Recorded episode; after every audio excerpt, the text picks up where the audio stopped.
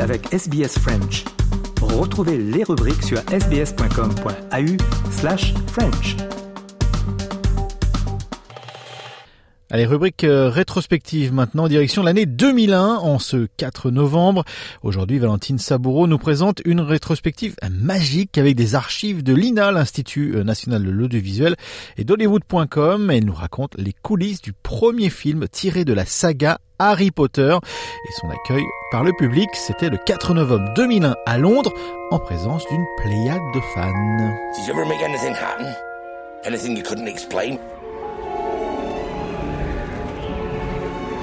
You're a wizard, Harry.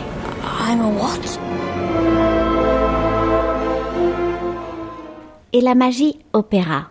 Nous sommes le 4 novembre 2001 et la première adaptation cinématographique de la célèbre série de livres pour enfants Harry Potter est présentée en avant-première mondiale en présence de ses jeunes acteurs Daniel Radcliffe, Emma Watson et Rupert Grint. Les fans sont au rendez-vous bien sûr, mais les stars aussi, comme le chanteur Sting l'actrice Kate Blanchett ou la duchesse Dirk avec ses filles. Ils ont tous fait le chemin jusqu'à Leicester Square à Londres pour assister à Harry Potter and the Philosopher's Stone, son titre pour le public anglais. C'est le début d'une franchise hyper rentable qui comptera 8 films sur 10 ans. À l'époque, J.K. Rowling n'a publié que les quatre premiers tomes de sa saga, mais le succès est déjà au rendez-vous et il est colossal. En 2000, 100 millions d'exemplaires des aventures du petit sorcier ont déjà été vendus et chaque nouvelle histoire est attendue avec frénésie par ses lecteurs. L'idée d'un film vient au producteur David Heyman quelques années plus tôt en 1997. Il la propose à la Warner, à qui J.K. Rowling cède ses droits, à condition toutefois que les acteurs soient anglais ou irlandais, sauf nécessité absolue imposée par l'origine des personnages.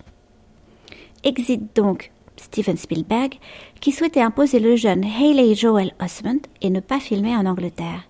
C'est l'américain Chris Columbus qui est choisi comme réalisateur et Steve Kloves en sera le scénariste. On m'a posé des tas de questions. J'ai vraiment le sentiment qu'on m'a demandé mon avis et qu'on s'en est servi.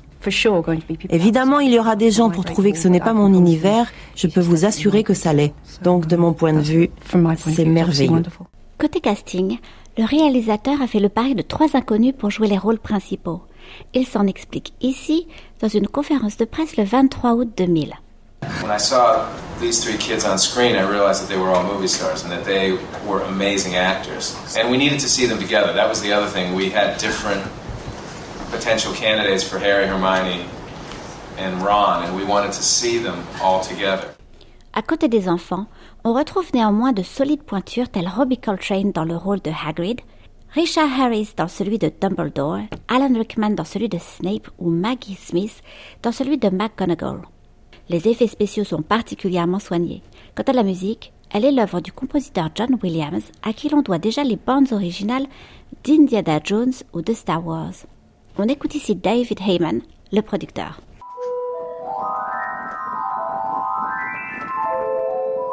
I remember first hearing Hedwig's theme.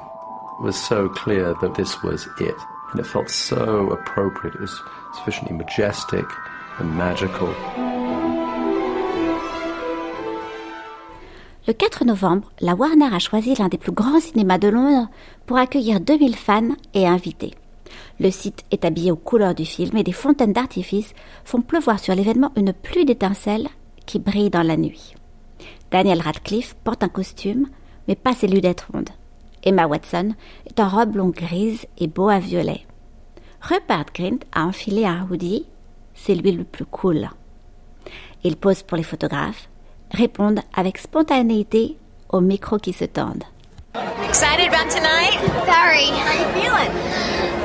A bit shaky. I feel as though I'm gonna throw up any minute. Um, it doesn't really get much, too much bigger. Le film sortira officiellement le 16 novembre 2001 et fera un carton. En 2022, soit 11 ans plus tard, il a atteint plus d'un milliard de dollars de recettes et peut-être converti des millions de spectateurs en lecteurs. En tout cas, c'est ce que souhaitait son réalisateur, interviewé à l'époque par Hollywood.com. Uh, I wanted the fans to walk away from saying, I love the movie, it's exactly it. As I imagine, or as close as I imagine it. I wanted the non-fans to walk away and say, I want to go read that book. Les programmes de SBS sont disponibles en podcast et vous pouvez les écouter quand vous voulez. Pour s'inscrire ou télécharger, www.sbs.com.au/french. Vous voulez entendre d'autres rubriques comme celle-ci? Écoutez-les sur Apple Podcasts, Google Podcasts, Spotify ou n'importe où où vous obtenez vos podcasts.